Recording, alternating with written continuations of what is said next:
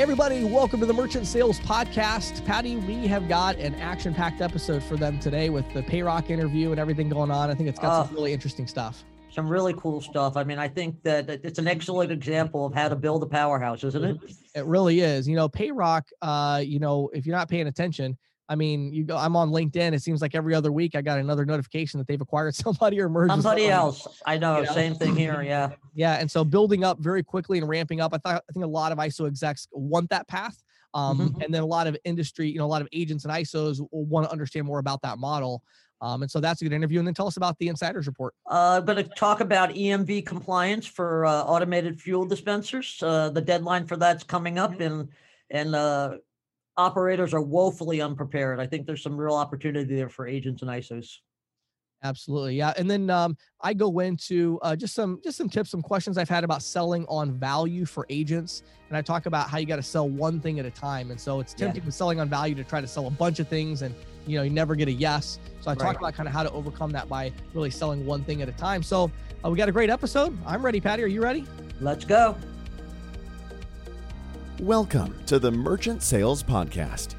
Hey, everybody. Today I am here with the Payrock team, and I'm really excited about this conversation. Um, you know, it's no secret that Payrock has been making acquisitions. I just recently saw a new deal that you guys did. And so we wanted to get them on to talk about how they've been bringing the strengths of all these different organizations together in their attempt to make really a powerhouse for ISOs and agents. And so, um, Jim, let's let's start with you. Of course, uh, the CEO at Payrock.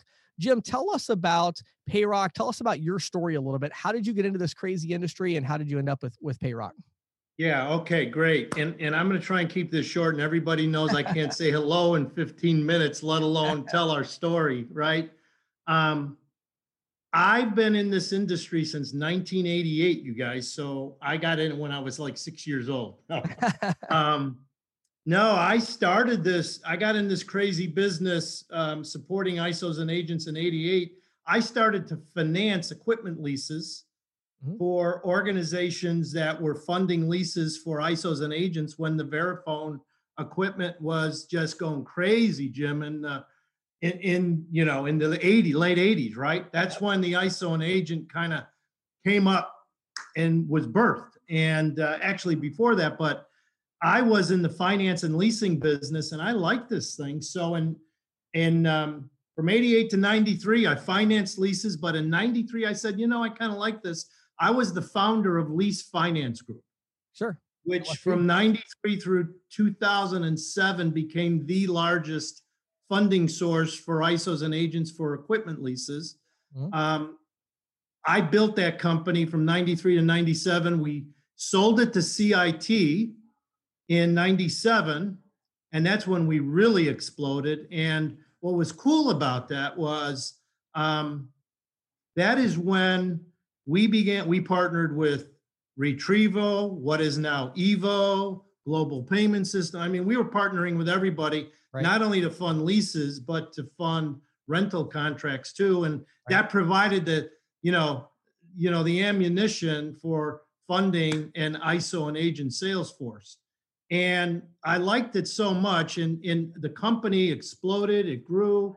CIT was very happy with the investment. And in 2000, my buddies, a client of mine and buddies over at Retriever Payment Systems had the opportunity to buy the company from First National Bank of Omaha, which most people on this podcast that are listening might know that history if they're old enough. And that is when I left CIT and Lease Finance Group and became an investor in Retriever. I was on their board. I was independent. I a couple years later I started my own leasing company again and everybody knows the Retriever story. It it exploded in 2000 through 2004. Um, we recapitalized with GTCR in 2004 and um, that was really a nice transaction. That's when I became a senior officer Retriever payment systems and joined that team as an employee and an investor. And we just, again, it exploded. We were all about our customer was the agent and ISO out there. Um, we also did a lot of bank deals. And um, in 2006, we joined, GTCR had us join with the group that had a shot at buying NPC from Bank of America. And I was on that executive team. We, we bought Bank of America in 2006. And that's when we went to about, we went from 100,000 merchants at that point to about 250,000 merchants. Wow. And we grew that thing um, just wildly. We were still partners with uh, First National Bank of Omaha. And um, and everybody knows what happened in 2008, um, the economic freeze that went on in the uh, Russian debt collapse and all that. So we decided, you know, at this point, we're a very large organization, doing very well, servicing ISOs and agents real well. And then we realized that we needed some more firepower. And in 2010, that's when what became Vantiv bought NPC and Retriever, and that became our ISO business. Myself and another gentleman by the name of Joe Natoli were asked to stay on to run the ISO business in 10 um, for NPC and Retriever for Vantiv. We Right. did that, and I had a really nice run from 2010 through late 2015 with Vantiv. I helped them go public. I ran their ISO business for them. I helped them pour the foundation for their payment facilitation business.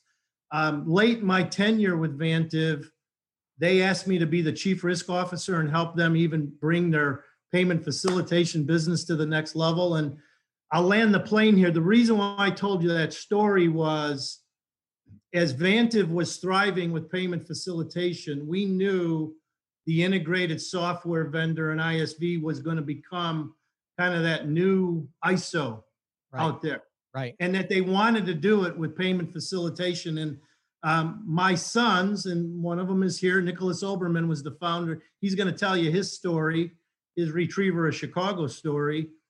They were building, they were a client of ours at Vantiv, and they were building a beautiful sales organization um, and growing like a weed. And I went to the team at Vantiv and I said, hey, I would really like to go back into being an entrepreneur this corporate thing's been great. You guys have treated me great, but I want to go build a full service acquiring organization under the payment facilitator model. And I went to Nick and my other son Adam and my nephew Ryan and I said, "Hey, let's do this thing. Let's let's take Retriever of Chicago to the next level and let's begin to build out the infrastructure because I believe the market needs a refreshing alternative to the big boys to to go to the market and be competitive. Sure. And so that's what we did. In in 15, late 15, I joined what became Payrock. It, uh, we rebranded Retro, Retriever Chicago to Payrock. We brought in a a, a bank, a, a large regional bank, MB Financial, to invest in our company and help us execute on acquisitions. And um, MB later, and we're going to tell you the story became merged into Fifth Third Bank. It's funny how this all, it's a small industry, the way Yeah, things yeah. work. But the story is we, we bought iTransact, which was one of my clients at, at Vantiv. They had a beautiful, powerful gateway. And we merged iTransact into Payrock. And then where we really had a breakthrough, um, Patty and Jim, was in late 2017. Uh, one of my buddies forever in the industry, Mike Ponder, who was building integrity payment systems, Mike built a full service acquiring, full stack acquiring entity. Yep. And he was doing everything in house. Yep. And he had an opportunity to buy out his partner, his bin sponsor bank. And we got together and joined Payrock with integrity early in 16, late, late actually, um, late 17, early, we closed the deal in January of 18. And that's when we became a powerhouse in the industry. At that point, we transformed ourselves from being a retail ISO sales organization into a full service acquirer. And at that point, we already had a payfac we were doing. And that's when kind of Payrock was the, the world was who are these guys? These are the new kids on the block.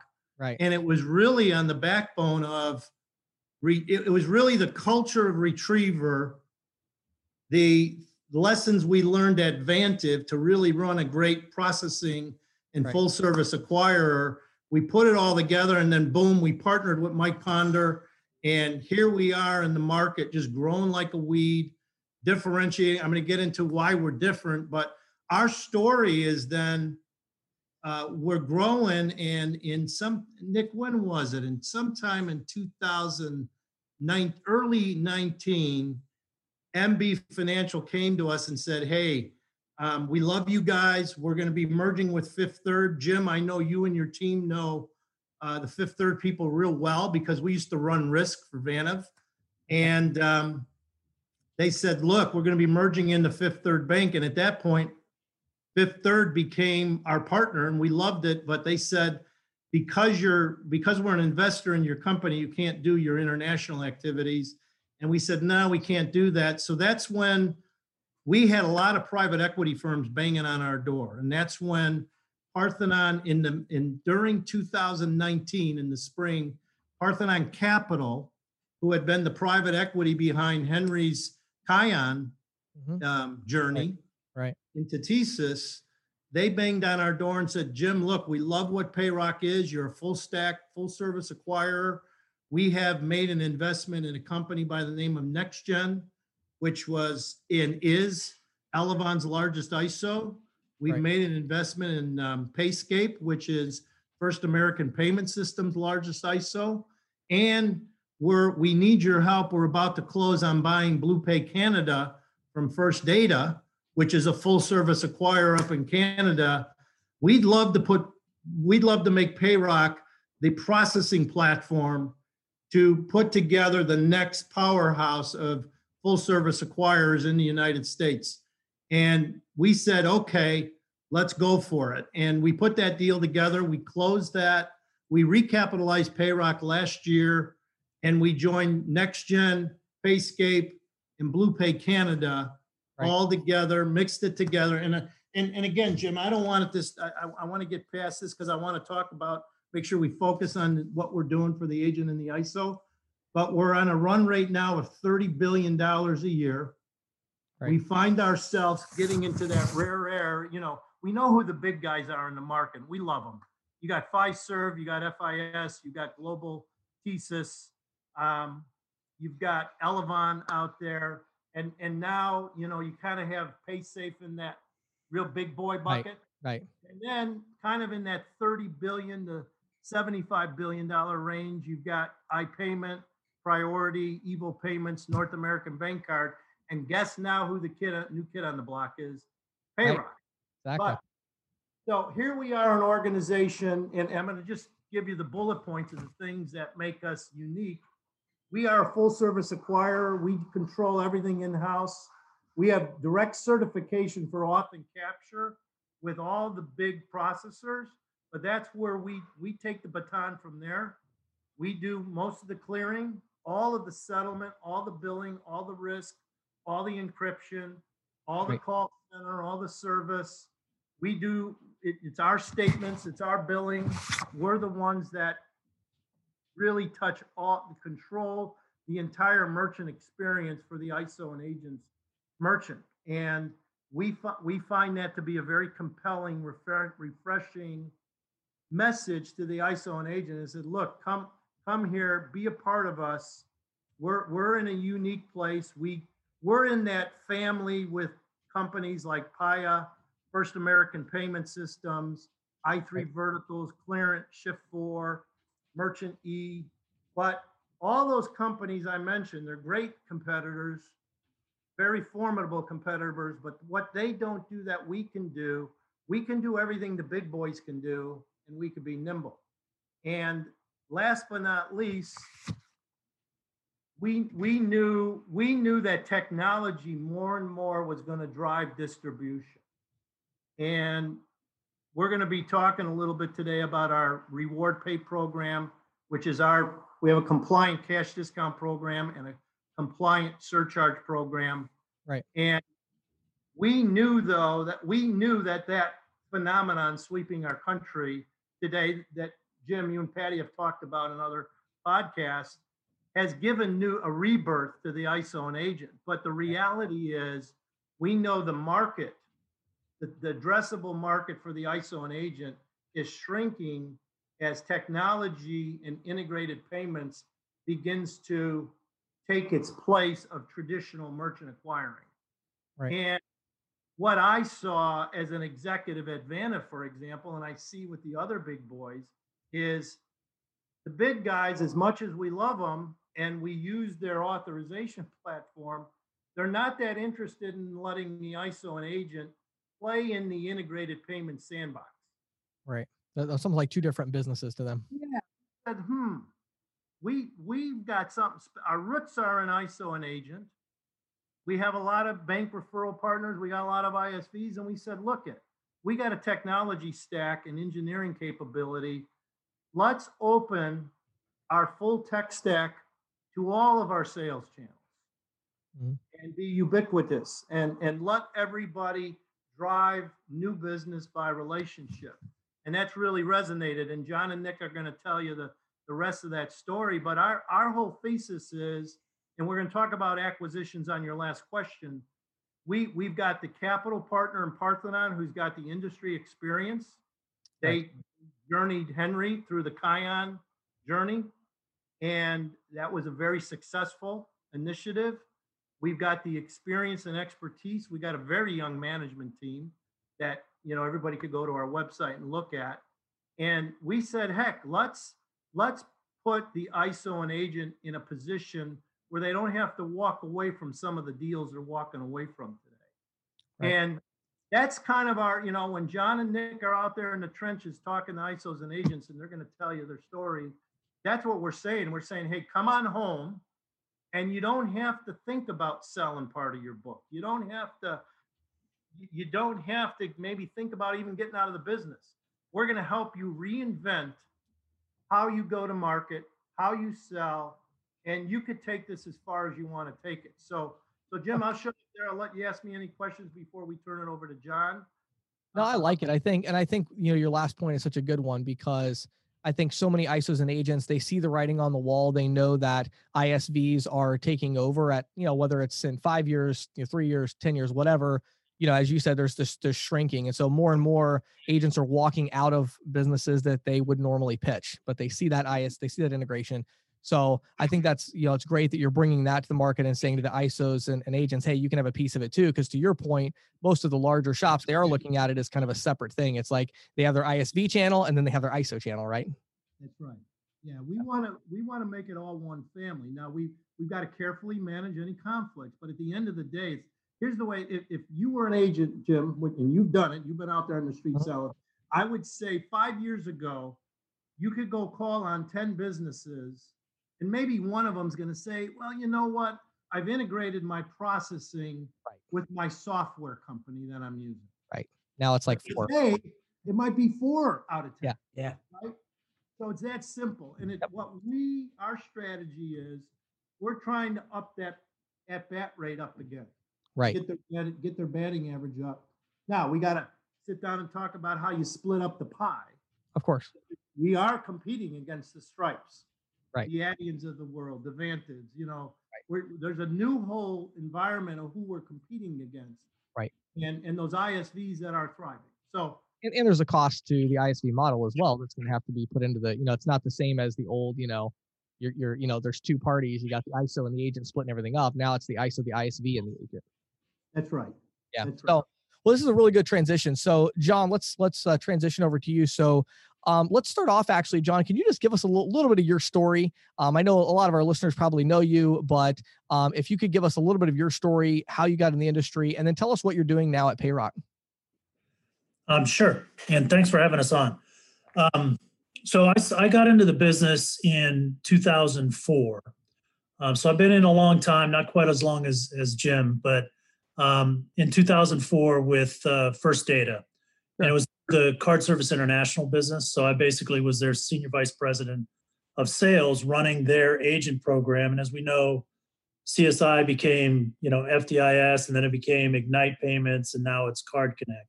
Right. Um, that expanded while I was at First Data to include the retail and wholesale ISOs on Omaha. Um, so I had the ISO agent program for First Data. And in 2007, I believe it was, we did the Chase divestiture. Right. um, and all those Chase Payment Tech ISOs came over. So all of a sudden, we had this like 800 different ISOs out there between Chase and um, you know different platforms within First Data, and that was my role was to uh, work with all of those through our team, um, help to grow, add more agents, add more ISOs. But but in a lot of in reality, because it was First Data, we had a lot of them. Right, we had to figure out how to how to get them to grow and to help help make that happen.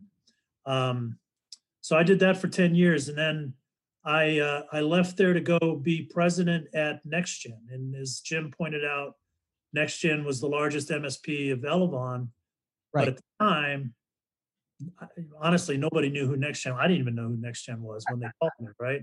Right. but they but Elavon knew them, and and when I went to talk to Tom Natopi, who was the CEO, and Giuseppe, and I got to see their story and I got to meet their people and I saw their technology, I'm going, wow. And in fact, I told Tom, I said, Tom, this is the greatest. I mean, you're the, you know, the greatest secret out there, right? Right. Um, so I, I ended up joining them. I was their their president for their U.S. business. Giuseppe ran the international side of the business, and and honestly, from you know in the last six years, seven years, uh, we had dynamic uh, double digit growth um, in the U.S. through that period, and it was a lot of expansion of our agent ISO program. It was a lot of um, developing new partnerships. We developed a direct partnership with First Data, so we had something as in, in addition to to Elavon, and we really put out a program that was very beneficial to partners that wanted to do business with us. So I did that for seven years, and then, as y'all know, earlier this year, uh, as Jim described, we we ended up through our affiliation with Parthenon, um, we ended up merged with Payrock, Payscape, um, Caledon, and you know I'm the executive vice president along with Nick for the agent ISO channel. And, and today, and, and really for the past year, what we've been doing is we've been putting together the, the various organizations, if you will, of the Payrock Integrity um, Legacy Group, Right. the Next Gen Legacy Group, the Payscape Legacy Group. And Yeah. we really have spent a lot of time and energy this year putting it together. We have a pretty, what we do, we have a single cohesive um, powerful group that can go out and get the message that that Jim talked about out in the marketplace. It- So John, tell me, I mean, obviously you've had a lot of experience. I mean, you, you both have, but I'm, I'm wondering from your perspective, what do you think are sort of like the top two or three challenges when it comes to, you know, grow, growing an independent sales organization? And maybe a little bit about what uh, Payrock is doing to address these challenges. Sure. You only want three? Well, you know, we do have Just kidding. limited time. There are Uh, so just- many. Yeah. Um, But You the know- top. I, I'm going to talk. I'm going to actually go. I'm going to answer that question in in a in a in one way, and then you know Nick's going to talk a little bit more about some of the specific things Sure. that we've been doing it. But I'll tell you one of the I think one of the biggest challenges for anybody that wants to grow an ISO agent channel is to be able to get through the noise that's in the marketplace and be able to reach out to not only prospective agents because if we want to grow it, we got to bring on new agents and we got to get our existing agents to do more business. Right. but I got to get through the noise that's in the marketplace. And the noise, by noise, what I mean is all the stuff that's out there in the marketplace on on rates, on bonuses, on free terminals, on all those things that are still out there in, in, in the marketplace, and really try to break through that to be able to get the message that that Jim talked about, the message that Payrock wants to get in the marketplace, to be able to um, tell them and basically show them the true value of what what uh, a company like Payrock can give them and what they really need. Because we Mhm. our belief is that there's a lot more to being a successful agent or ISO than a good buy rate. And Sure. what we can offer them is a whole, whole lot more than a good buy rate. You know, between the the platform that that Jim talked about. I mean, think about this: the message that we can go out with, and this, I think, the experience that all of us have had in working with large processors. Like I was with, you know, arguably the the big gorilla, right, First Data. Right. Then I went and ran a small little ISO, relatively speaking. And I had the perspective of both sides of saying, what is a processor doing and looking for? But what does an ISO really need? Mm-hmm. We've done at Payrock is we put the two together. And we basically said, we're going to give you the attributes that you can get from these big guys, that full service acquiring platform. We can do it as a single point of contact. We can do it and reach three major networks out there to do the auth settle. We take care of the rest. You only deal with our team. And our team, as Nick will describe, is really structured to be able to provide that level of service and support and the things that they need. And the other thing that I think is a challenge is getting agents to understand the technology aspect, yeah. right? Uh, that we just kind of all talked about. But I think more and more people are getting that because they're seeing it more in the marketplace and what we can do there. But also then educating them and getting them to understand how to build up their business, the business, not just focus on the problem, but how do they build up their business by focusing on the profitability side of it and what to do. So, you know, for example, the reward pay solution that that Jim talked about.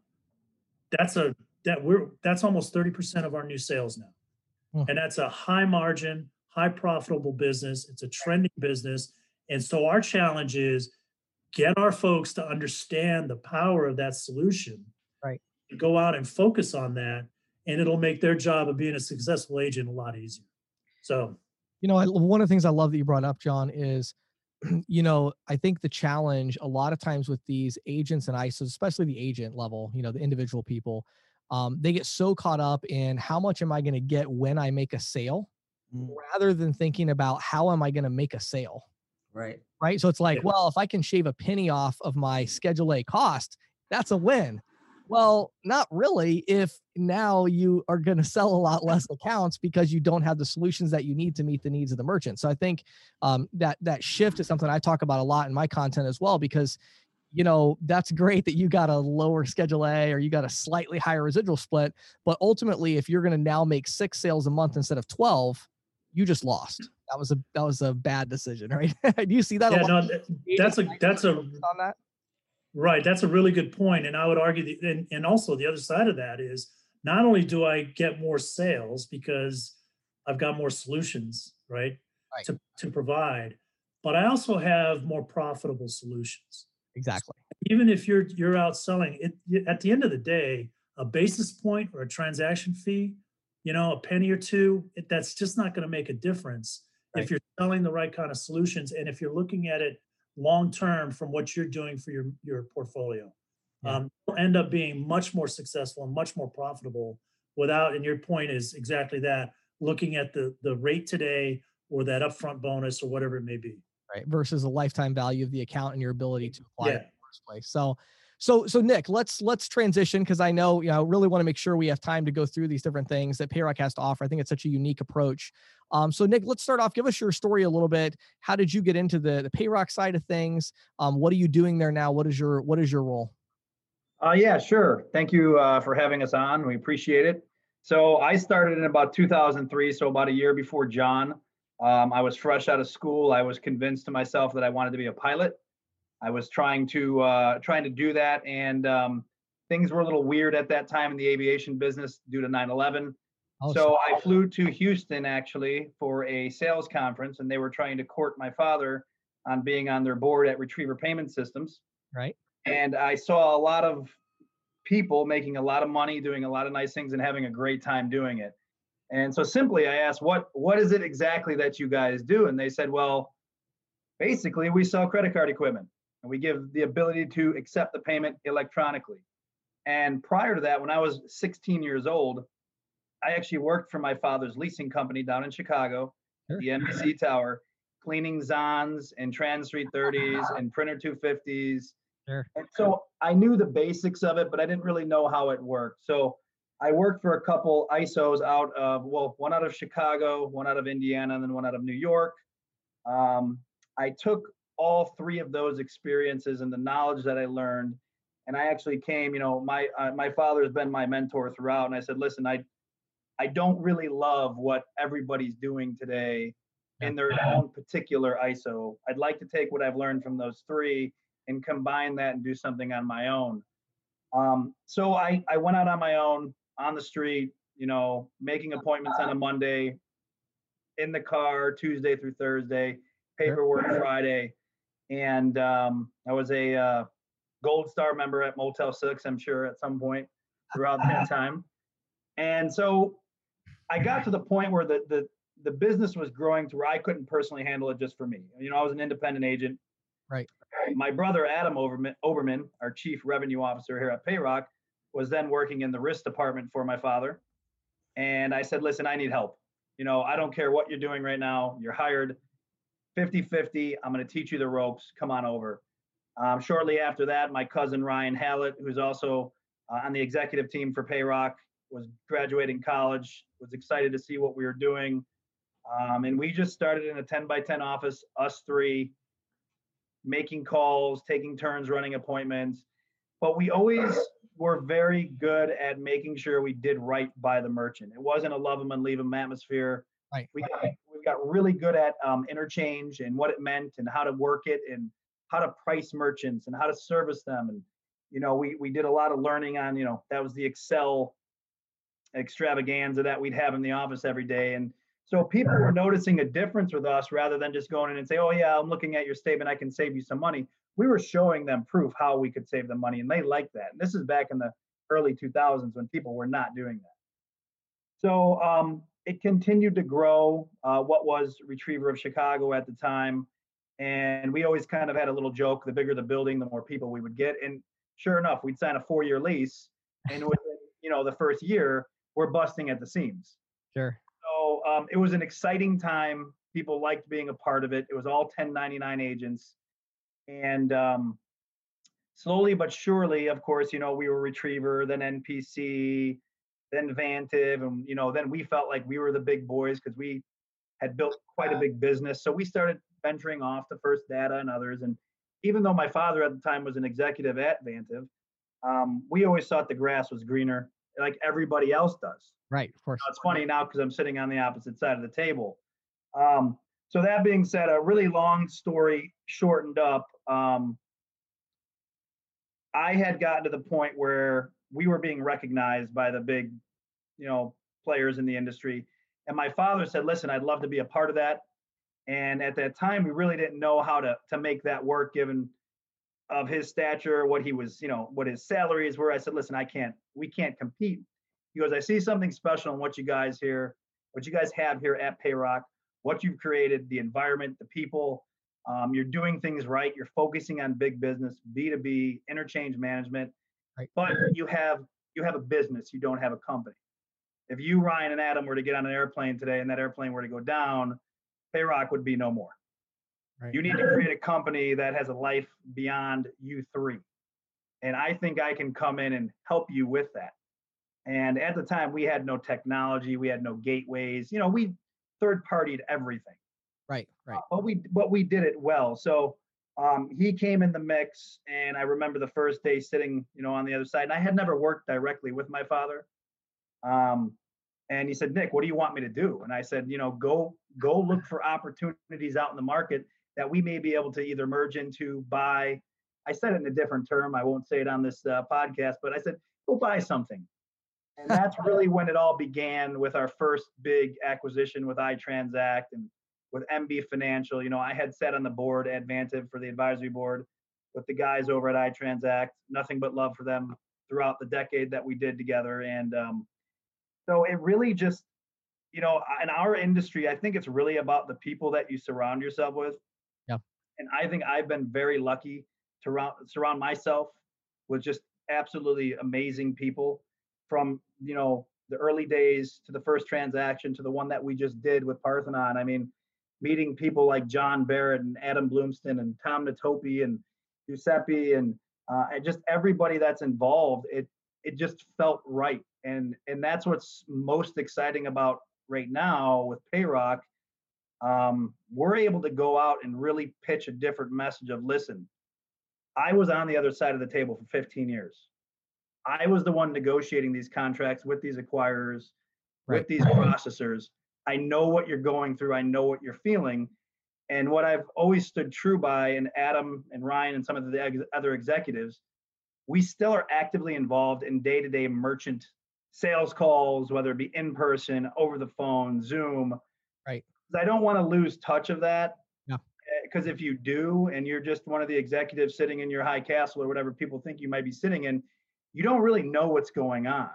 Yeah. So, you know, John and I structure the ISO agent portion of Payroc around real experience, yeah. not about what people are reporting to me.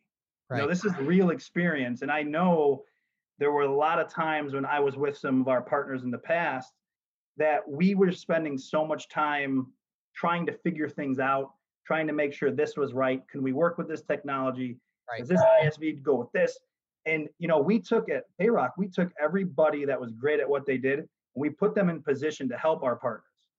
And people just today, they need love. I mean, the folks out there in the industry that are looking for partnerships, looking for a processor, they just want somebody to say, We have the ability to help you. Go do what you do good, and that's sell merchant accounts. That's actually a, a great segue, Nick, because you know you do have so much experience you know directly whether it's you actually selling merchant accounts that's something i did as well and you know you have that experience yep. um, you're staying fresh with it you're talking to these isos and agents. So we heard from john in terms of the challenges you know to run a business serving them. What about their challenges? Like you mentioned a couple just now but let's talk about it. I mean you've got you know yeah. Where you've got stripe you've got all these new competitors you've got isv integrations what is the iso and agent what are they facing in your mind what's the big challenge for them and what mm. are you trying to do uh, at payroc to to help them out well, I think it's twofold. I think you've got you've got your smaller independents and smaller ISOs, and then you've got your larger ones. And I think I'll start the larger because the larger ones get to a point where I got. We got to a point where we wanted our hundred over, we wanted our one basis point, our three cents, whatever it was at the time. And finally, when you get something like that, what happens? There's no partnership anymore. That partnership aspect completely goes away. It's one-sided, and then the processor ultimately ends up not giving as much attention, not maybe willing to share technology and tools that they may have acquired because there's no revenue for them. Right. It's just something to say, hey, listen, we've got them on the books. They write deals with us. We don't make a lot of money, but they're there. Right. Um, so in turn with us, you know, on the larger ones, we're going to the market and saying, listen, we're going to be a little bit more expensive for you as it goes for maybe a Schedule A aspect or a rev share. But at the end of the day, like you said um, earlier, it it doesn't matter on the pricing if you're not able to get accounts. Right. If you're not able to go out there and utilize technology, it doesn't matter if you have whatever. If you have complete 100% over, you have nothing if you have nothing. and then for the and for the smaller folks, they just want somebody to really say, "Listen, what's the next step? What what do I need to do to build my business? Do you have people to help me recruit? Do you have people to help me with ISV? You have people to help me with deployment, equipment questions, um, integration, gateway. All of those things used to take hours upon hours and days upon days. And now we have these teams in place. And from day one, they're going to meet everybody at Payroc. They're going to know who to go to exactly for what. We have regional sales directors throughout the United States. So no matter what part of the country you're in, you're going to have that personal touch if you need somebody at a meeting tomorrow, there's going to be somebody in your area. So we really truly believe in that old, you know, some may say cheesy saying, but people do business with people. And at the end of the day, in our industry, as you know, your name is if once it's tarnished, it's tarnished. Absolutely. And we've been very, we've tried our best to make sure that we always do right, whether it be a smaller ISO or a large ISO. We treat them the same way. We just may go a little bit different direction based on their needs. Love it. Love it. That's great. So, um, wow, this is just so interesting. Um, I do have one more question. Jim, I want to go back to you for this last one. So, you know, obviously the Payroc team, you have pursued this uh, strategy of acquisition and pulling organizations together, uh, whether it be, you know, with integrity and then moving on and then this latest mm-hmm. you know, combination. So there's a lot of executives in the industry that say that looks great. I want to do that too. you know, um, maybe it's not quite as easy as it looks, right? Uh, so, right. So what I want to hear from you is like the insights. You know, I talk to a lot of people in consulting and things like that that are, oh yeah, we're going to build our business with all these acquisitions. And so talk to those executives at the higher levels that maybe have that decent size ISO. They're looking to make acquisitions. Why did you choose that particular strategy? Why has your team gone after that? And what are some of the challenges that you faced along the way with with pursuing it? That's a that's a great question, um, and and and you know, I, I guess I've I've reached a point where I have some wisdom because I've made a lot of mistakes, right? And I've learned from those mistakes. And and what I would tell somebody is, in order to build an organization, you got to focus on what I call your organic growth, your blocking and tackling, the things that John and Nick focused on. That's what we're all about. You walk into one of our management team meetings, we're talking about how do we serve our existing clients better because the sales channel is number one, the agent ISO is number one, and how do we recruit recruit more that need what we got? And what happens is though, if you're going to be competitive in payments, You've got to complement an organic growth engine with a very smart acquisition strategy. And the other problem today is there's a lot of capital in the world that loves payments. You know, you wake up on January 1st, you know where a lot of your revenue's at. Even an agent that's got a nice book, he knows he's going to get a recurring residual on accounts he wrote the last five years. So what I encourage other executives to think about as they're building their business, just don't go buy stuff to buy stuff. Go go look at things that are going to fit with you and fit with your plan and enhance your organic growth. And that's what Payroc's been doing. And that's the the experience, you know, for example, the Vantiv phenomenal growth trajectory they were massively brilliant in how they acquired things and put them together. Now they've gotten so big, they forgot about what made them great, but they'll figure that out. They'll get back to that maybe, maybe not, who knows. But at the end of the day, my advice to people is just don't, if, if you have the, the talent and the access to capital to buy something, first focus on the people part of it the technology part of it and how it's going to complement your core business. And if it doesn't, don't just buy it to buy it. And, and you'll see that with the four investments we've made in the last 12 months. We bought, we made a minority investment in a technology company that's a payment facilitator. We're helping, we're helping software companies with seed capital so they can grow. We we acquired eConduit, which is a technology company that allows an ISV within 15 minutes to write to our API to certify a, beautiful inventory of terminals to make it quick and easy. Right. We we bought um, strategic payment systems. John Stevens and Rick Pilot. Rick used to be the president of the ETA. Why? Because they had beautiful distribution, they had expertise in markets, and they excel at agent and ISO. They fit they fit with us like a glove. We just did Bluestone Payments, which is Linda Rossetti, uh, an industry veteran. She was an executive at Global. She has some unbelievable referral partnerships that need the technology we have. So, I, my advice to people, Jim and Patty, when they're saying, okay, how do I kind of do what Payroc's been doing? Because that looks like a lot of fun. It's a lot of work, but I would say it really it starts and it ends with knowing who's out there in the market, saying, evaluating and say, does that person in their team fit with our culture? Will we be able to work together? Can we all humble ourselves? That's another thing. Um, yeah. We've got a very talented executive team. And when you look at our roster, you might say, how do you take all those alpha dogs and get them all to work together? You know, Tom the Topi, Mike Ponder, you know, I go down the list of, you know why? because it's not about us, it's about our sales channels, our ISOs, our agents, our referral partners, our ISVs.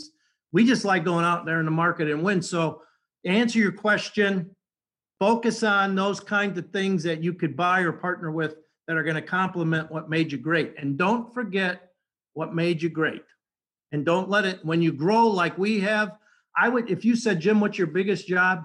My biggest job is reminding everybody that hard work pays off focus on the little things and all this big stuff you end up doing it's gonna it's gonna work out yeah. that's our that's really Payroc in a nutshell let's stay down there in the trenches work hard humble yourself and, and go go win in the market.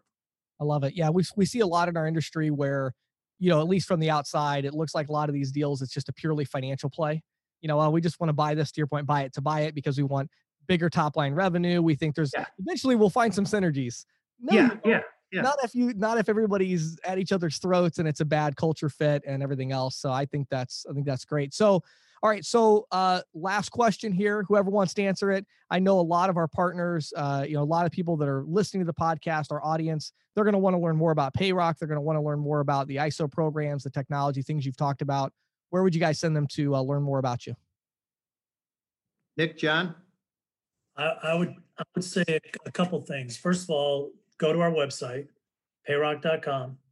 Um, we have access there to all of our different channels um, for more information and that sort of thing. Um, but also feel free because I mean, as you stated, all of us are well known in the in the industry. We're all on LinkedIn. We all have contacts and stuff. I feel free to reach out directly to anybody um, in our team, to Nick, myself, um, and we'll we'll set up and get you in the right person. Awesome. Hey, yeah, you real quick go you, when you go to payroc.com if you do go that route go to payroc.com select the select the down drop and uh, go to partners really simple to get a hold of us um, and like john said too we're all accessible via linkedin Awesome. And, and for those who maybe don't know for some reason, it's Payroc without the K. So it's P A Y R O C uh, dot com. Just just in case some of our listeners maybe never it never capitalize the r that's right. There you go. Yeah. So Yeah. good. Got it. Awesome. So Sorry. guys, thank you so much uh, for your time today. Uh, the insights. I really respect what you have built there. I'm res- I respect what you are building. Um, I think it's really exciting, and I think it's something that uh, does have a unique place in the industry. A lot of these uh, companies, I feel like, oh, we got this Me Too company, just like everybody else. What you guys are doing, I really think is unique, and I know a lot of our audience is going to agree and, and check it out. So thanks so much for joining us today.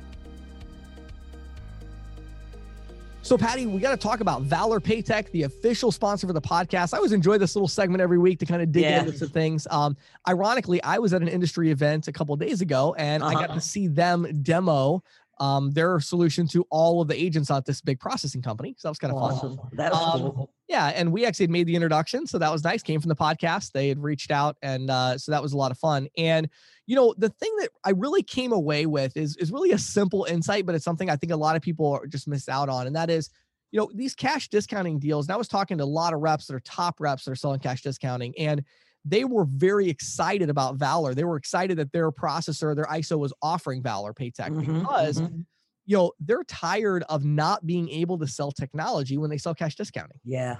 Yeah. you know and it sounds like a simple thing but it's not i mean you know there are so many merchants that have literally been talked out of their payment integration with Mhm. their e-invoicing or gateway or whatever in order to do cash discounting because the savings are so big it justified them losing an integration that they liked Right. and now they have this back to the standalone terminal it's like they went backwards four or five years in technology in order to get cash discounting hmm and the problem with that is cash discounting is entering a new phase. And a lot of agents are telling me that they're they're stealing accounts. Like Mm-hmm. cash discounting is fair game now. It's not like it was even six months or a year ago where pretty much anybody you sold cash discounting to, they never even heard of it. You know, Right. Right. now a lot of cash discount sales are actually flips.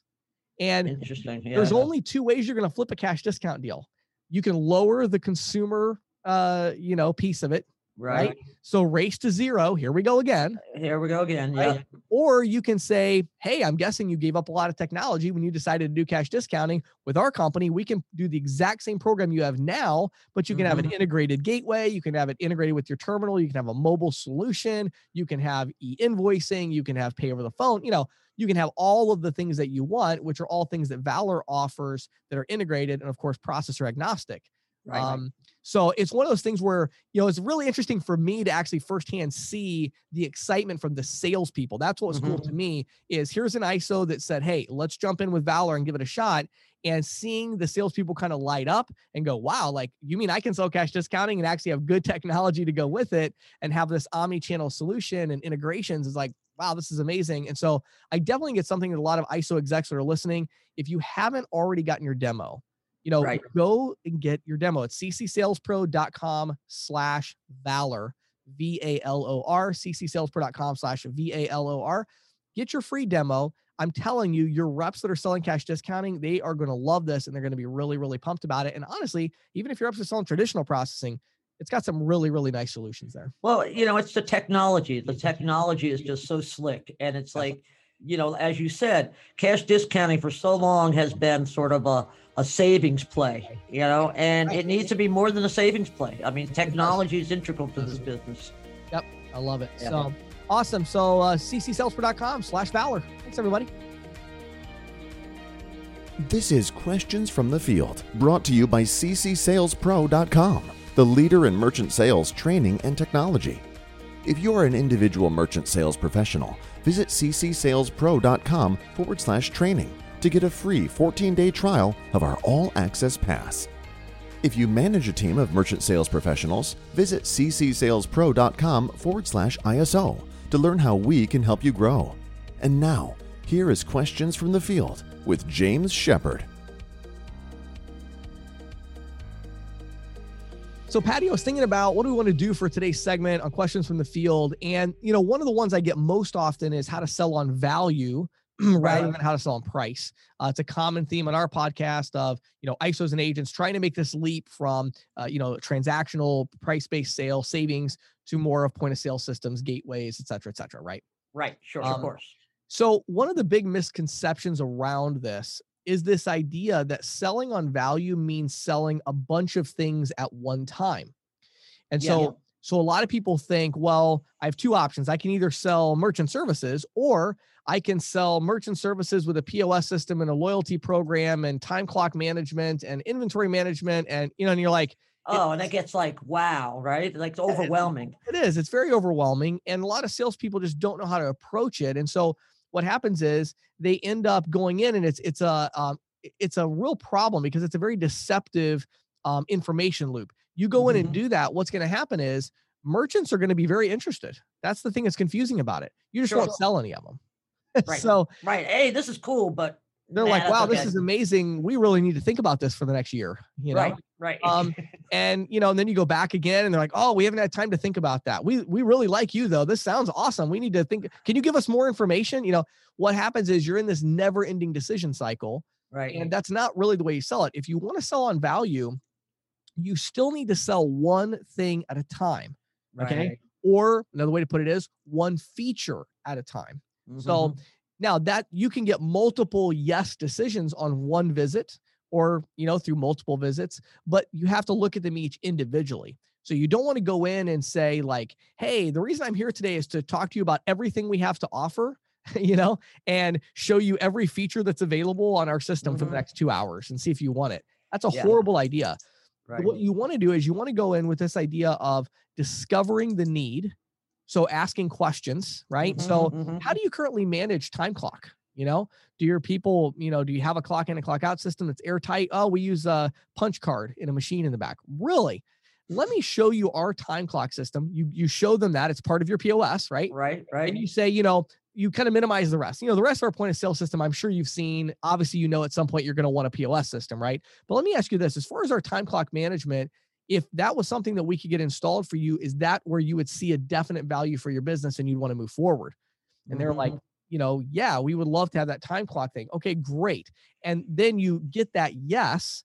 And if you can just install a POS system and say, look, I'm going to put the point of sale system in, I'm going to start by getting all the time clock stuff set up and the inventory, which is right. the basics.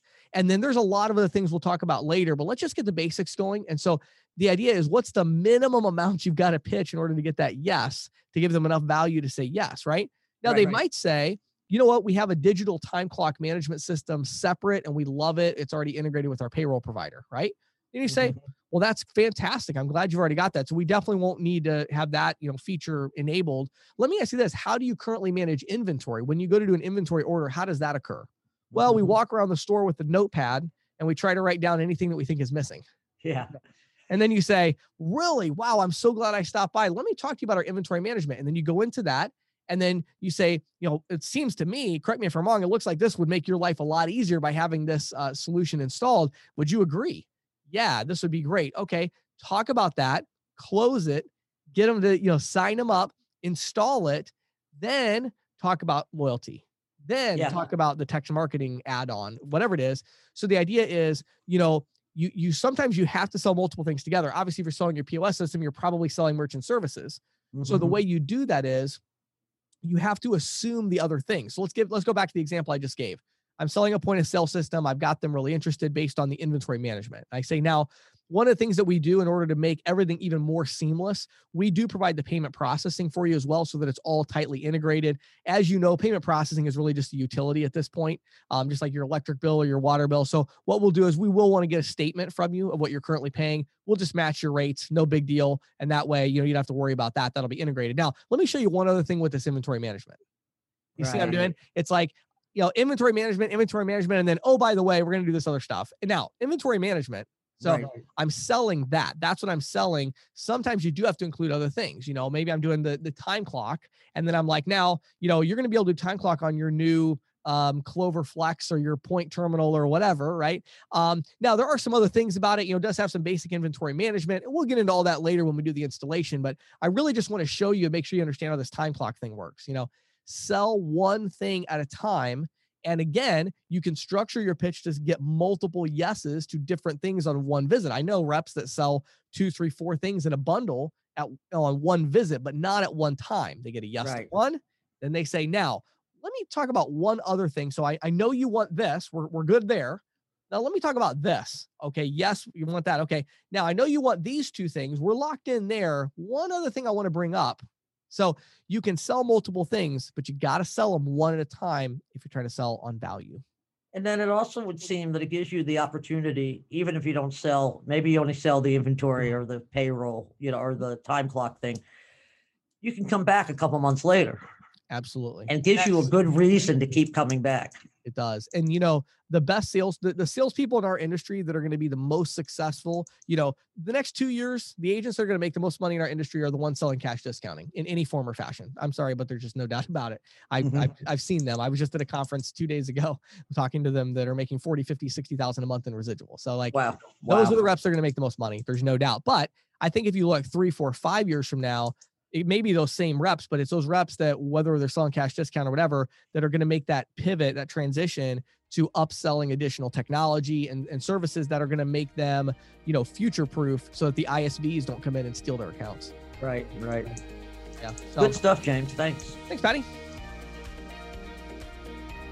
This is the Insider's Report with Patty Murphy, brought to you by The Green Sheet. For nearly 40 years, The Green Sheet has been the go to source for news, analysis, and educational tools that empower and connect payments professionals. If you're not reading The Green Sheet already, check it out on the web today at www.greensheet.com. Well, you know, James, it's coming down to the wire for EMV compliance for pay at pump devices. It's just uh, four months away. Yep.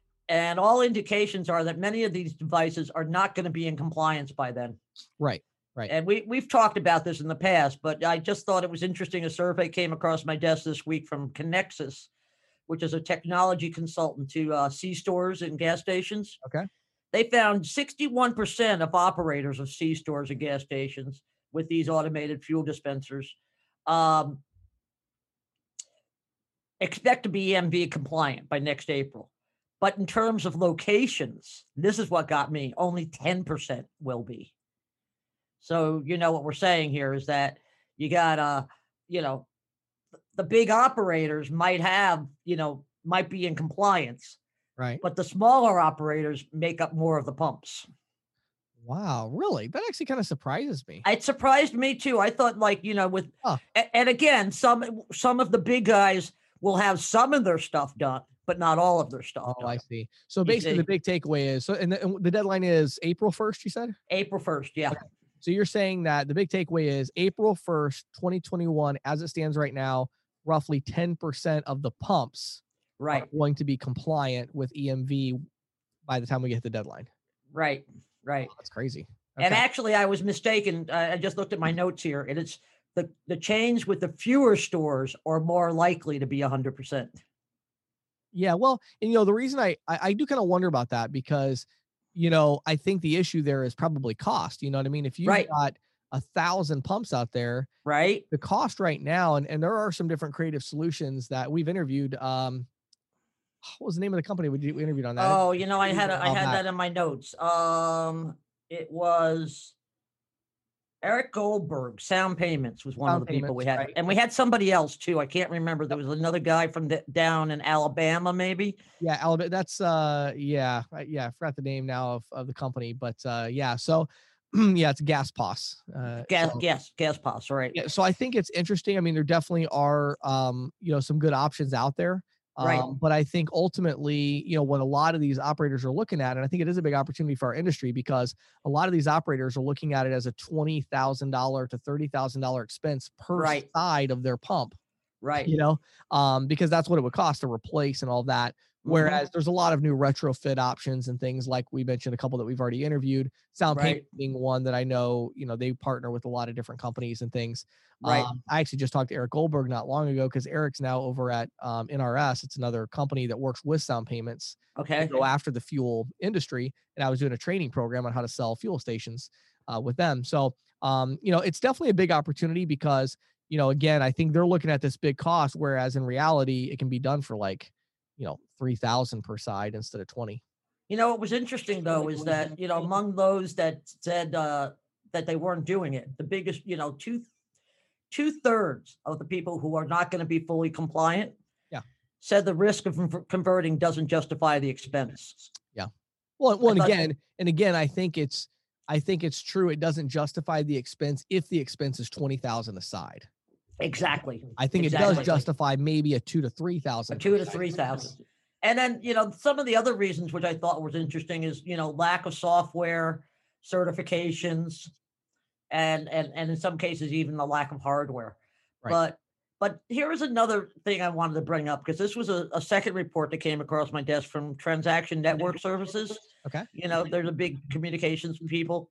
Mhm. Um, and they found that a majority of consumers prefer to pay for gas where they can pay at the pump and the pump is EMV compliant. Yeah. And most of those people said it was because of COVID. Um, Really? yeah. That's And I have to admit, I, I am that way myself. I, I, I, I'm really interested in doing, if I can, touchless everything. Right. what's the what's the connection between that and the EMV? I think what it is is that it's in their heads. So it's a, it's which I guess maybe there's some validity to that. So I guess the the the argument to be made is if the pump is newer, it's Right. probably EMV compliant. It's probably also got the touchless, yes. right? The NFC or the right. pay or whatever. Right. Yeah. Okay, that's And interesting. I and you know, a lot of them have said they like using their phone if they can. So I think it's that whole touchless thing. And I know, like I said, with me, you know, I kind of prefer if I can use my touchless. I mean, I only, you know, I joke, I only have one card that has a that's a tap and go card, and I use it for almost everything now because that. right. I don't like the idea of having to insert and do all that junk. Yeah. And, and when you're at the Yeah. pump, you're already lifting that pump up with 50 other people have lifted before you, and Sure. you know, Sure. So- So, I, so I guess maybe a takeaway there is that if you are looking to go after that that market, that that segment of the market, you know, going in and saying yes, there's a, a benefit in terms of risk by upgrading to EMV. It's a requirement, but also by doing that, you're also going to be getting touchless. You're also going to be getting NFC, Apple Right. Pay, Google Wallet, etc. And maybe Right. that's an added benefit that kind of pushes it over the edge. Yeah, I, I think so. And and here's something else that I thought might push it over the edge.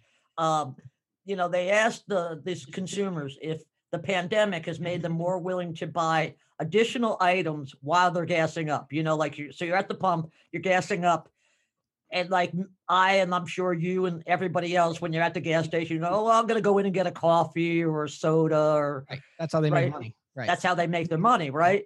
Well, you know what what consumers seem to like is the idea of ordering it and then having it delivered to their cars. Um, oh wow. I Yeah. I've never been to a gas station that did that. Actually. I have I haven't either, but apparently it's starting to it's you know starting to emerge. Huh. Um, I could see a couple of chains doing that. You know, you and I both Yeah. live in the East Coast where Sheetz is We're really rural. big. Yeah. Right. Yeah. Sheetz could easily do this. Sheetz could because they already have drive up now in a lot of their Right. new places, right? So Right. here's just an interesting 55% of consumers, Mm-hmm. not surprisingly, already uh, purchase items inside after they pump up, right? Right. And among those consumers, 60% spend up to $20. Hmm. Another third spend um, between 29 and 49, and about 10% spend $50 or more. Hmm. So I think that that's another selling point, right? Because Yeah, for sure. I know I'm not going into the store as much as I used to go into it. Yeah, for You know, sure. if I'm really desperate for a soda, I'll do it. But you know, otherwise, it's like now wait till I get home.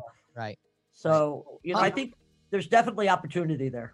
I love it. Wow, good stuff, Patty. I think this is definitely an urgent one. It, there's only four months left. Um, of course, you know, last time they uh, they moved the uh, goalposts. They've moved uh, the goalpost so many times. I just don't. I, I'm not I sure. think the they're industry's not taking yet. it seriously. I think at this point. Yeah, Um, yeah. But I don't know. We'll be interested. I'll, I'll be very interested to see how it goes. I think they might actually enforce it this time. I think um, so. And you know, and and see how it goes. So yeah, good information, Patty. Thanks. Sure. This episode of the Merchant Sales Podcast was brought to you by Valor Paytech, the technology company that is revolutionizing cash discounting and surcharging with innovative features like dual mid support, waive the fee options, and even adding non cash adjustment charges to tips. Now, all of this is made possible by a variety of technology devices and solutions such as gateways, tabletop point of sale devices, and features like SMS text messaging and e invoicing, all with cash discounting in mind. Valor Paytech, bold ideas, smart execution. Make sure you head over to ccsalespro.com slash valor, V-A-L-O-R, ccsalespro.com slash valor, V-A-L-O-R. Schedule your free demo today and watch videos and learn more about this amazing technology solution. Thank you for listening to the Merchant Sales Podcast. Whether you are an industry veteran, processing executive, or just trying to learn about the payment space, we appreciate your time. The Merchant Sales Podcast is a joint production of Greensheet.com and CCSalesPro.com, and we hope you will tune in next week for more information and tips on building your merchant services business.